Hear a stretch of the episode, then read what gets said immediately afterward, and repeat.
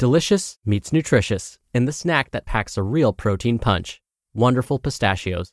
Each one ounce serving of wonderful pistachios has six grams of protein, giving you over 10% of your daily value and making wonderful pistachios one of the highest protein nuts. But perhaps more than that, I love all of the flavors they have. Their sea salt and vinegar ones are my favorite when I'm craving that flavor but want to keep it healthy. But that's just the tip of the iceberg. Wonderful pistachios come in a variety of flavors, like chili roasted, honey roasted, smoky barbecue, and jalapeno lime, perfect for enjoying with family and friends or taking them with you on the go. Whether you're a pistachio purist who loves cracking open every nut, or you prefer the convenience of no shells pistachios, Wonderful Pistachios has got you covered. Grab Wonderful Pistachios and elevate your snacking game today. So fill up with a healthy snack when hunger strikes. Visit wonderfulpistachios.com to learn more. That's wonderfulpistachios.com. Think you know the Brooks Ghost? Think again. Introducing the all new, better than ever Ghost 16. Now with nitrogen infused cushioning for lightweight, supreme softness that feels good every step, every street, every single day. So go ahead, take your daily joyride in the all new nitrogen infused Ghost 16. It'll turn your everyday miles into everyday endorphins. Let's run there. Head to brooksrunning.com to learn more. This is Optimal Health Daily, episode 1182. How much protein do you really need? Part 2 by Serdar Tuncali of nerdgettingfit.com. And I'm Dr. Neal, your very own personal narrator. Welcome to a Thursday edition of Optimal Health Daily. This is one of a few podcasts where we read to you from blogs for free so that you don't have to read them yourself except on Fridays. That's where I usually answer your questions. Now, I must say that since this is my favorite time of year, I would be disappointing myself if I didn't at least acknowledge that Thanksgiving Day here in the US is only a week away. I know that because of the pandemic, this Thanksgiving will likely be very surreal for many of us. But I just want to say I hope that you're still able to take a moment and express gratitude for what you do have. And I'll take a moment by expressing my gratitude to you. And I appreciate you so much for listening to this show. I appreciate you sharing this with someone.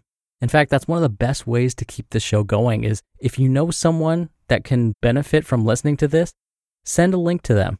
And again, I thank you for doing that. Now, today's episode is a continuation from yesterday. So, if you're new here, I'd recommend listening to yesterday's episode first. That's episode 1181. But if you're all caught up, let's get right to part two and continue optimizing your life. How much protein do you really need? Part 2 by Serdar Tuncali of nerdgettingfit.com. In order to counter this metabolic slowdown, you want to take measures to increase your metabolism. A high protein diet helps this in two ways.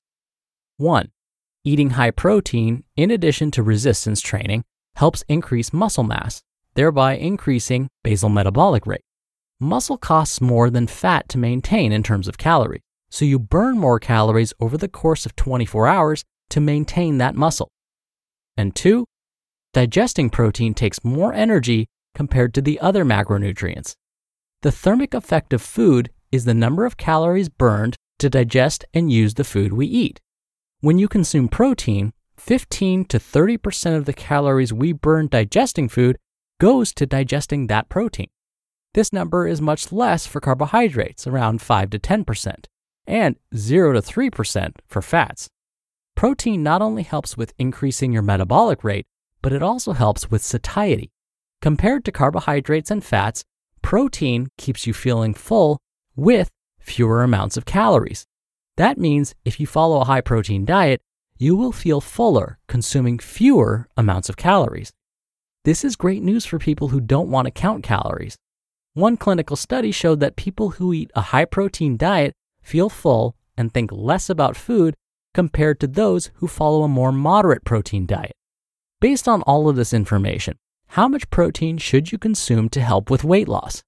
There are simply two main ways to calculate protein intake one, a percentage of total calories, and two, grams per pound or kilogram of body weight. The problem with the first method is that protein is not necessarily always used as an energy source. protein can be used for energy, but is also used to generate and repair tissues. Therefore, we often determine protein needs based on body weight instead of a percentage of total calories. However, using body weight to calculate protein needs becomes less and less accurate as body fatness goes up. Body fat doesn't use protein to maintain, so if someone has too much body fat, eating the recommended amount of protein based on body weight will be too much. In my opinion, a better way to calculate your protein intake is to use your goal body weight. For fat loss goals, aim for 0.7 to 1 gram of protein per pound of your goal weight. Who else needs a high protein intake? If you are happy with your body weight and not trying to lose fat or gain muscle, do you still need to eat high protein? Well, it depends on your unique situation, and a registered dietitian can give you the best answer. That being said, people who work at physically demanding jobs that involve a lot of walking, running, lifting, etc., need additional protein to meet the demands of their body. The elderly population can also benefit from a high protein diet to attenuate bone and muscle loss. These individuals do not need as much protein as athletes, but increasing protein intake from 0.8 grams to 1 up to 1.2 grams per kilogram of body weight, or about 0.5 grams per pound, has been shown to be beneficial for older people. Athletes also need higher protein intakes compared to sedentary individuals. For strength athletes, the recommended protein intake is about 1.4 to 1.8 grams per kilogram of body weight, or 0.6 to 0.8 grams per pound of body weight. Whereas for endurance athletes, the range is 1.2 to 1.4 grams per kilogram body weight, or 0.5 to 0.6 grams per pound body weight. Do you need animal protein? If you are vegetarian or vegan, can you still build muscle? As I mentioned before, proteins are composed of various amino acids. Animal proteins are considered complete protein because they contain all nine essential amino acids.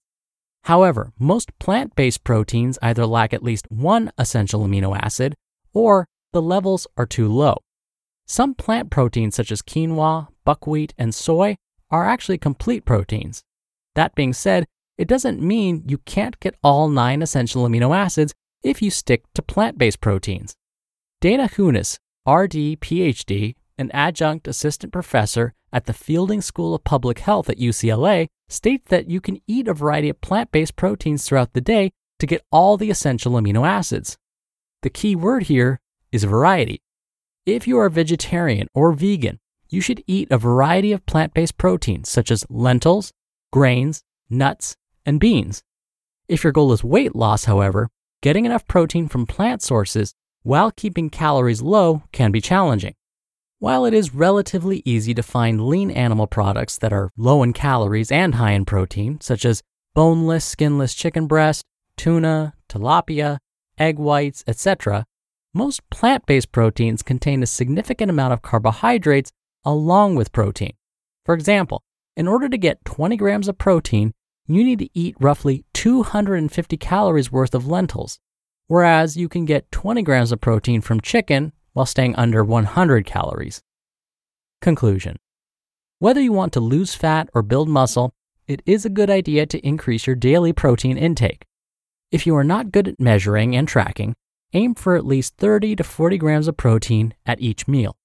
Eating this much protein at every meal will help you feel full with fewer calories and help you reach your protein goals. You just listened to part two of the post titled, How Much Protein Do You Really Need? by Serdar Tuncali of nerdgettingfit.com. When you're hiring, it feels amazing to finally close out a job search. But what if you could get rid of the search and just match? You can with Indeed. Indeed is your matching and hiring platform with over 350 million global monthly visitors and a matching engine that helps you find quality candidates fast. Ditch the busy work. Use Indeed for scheduling, screening, and messaging. 93% of employers agree Indeed delivers the highest quality matches compared to other job sites. One of the things I love about Indeed is that it filters out incompatible applicants. So when you're hiring, the process is much faster and you only have to consider applicants that are already likely to be a great fit. and listeners of this show will get a $75 sponsored job credit to get your jobs more visibility at indeed.com slash health. Just go to indeed.com slash health right now and support our show by saying you heard about Indeed on this podcast. Indeed.com slash health. Terms and conditions apply. Need to hire? You need Indeed. Mom deserves the best, and there's no better place to shop for Mother's Day than Whole Foods Market. They're your destination for unbeatable savings, from premium gifts to show-stopping flowers and irresistible desserts. Start by saving 33% with Prime on all body care and candles. Then get a 15-stem bunch of tulips for just $9.99 each with Prime. Round out Mom's menu with festive rosé, irresistible berry chantilly cake, and more special treats. Come celebrate Mother's Day at Whole Foods Market. Dr. Neal here for my commentary. One of our Optimal Health Daily listeners actually recently asked me about daily protein needs. The listener was familiar with the recommendations that Serdar mentioned. Recommendations like if we're active, we should consume between 1 and 1.2 grams of protein per kilogram body weight. But the listener's goals also included weight loss.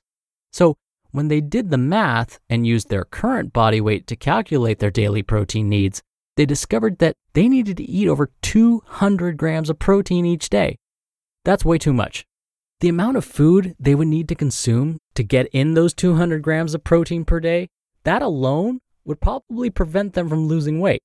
Plus, as I mentioned in my commentary on yesterday's episode, the body is capable of converting excess protein to body fat. So I'm glad that Serdar addressed this. If you want to lose weight and ensure that you're still getting enough protein in your diet, don't use your current body weight to calculate how many grams of protein you need each day. Instead, use your goal weight. Here's an example. Let's say you currently weigh 230 pounds, but your goal is to get down to 180 pounds. When calculating your daily protein needs, then, use your goal weight of 180 pounds instead. So you would multiply 180 pounds by 0.7, which was the recommendation Serdar gave, and you would end up with 126 grams of protein per day. 126 grams would be your daily protein goal.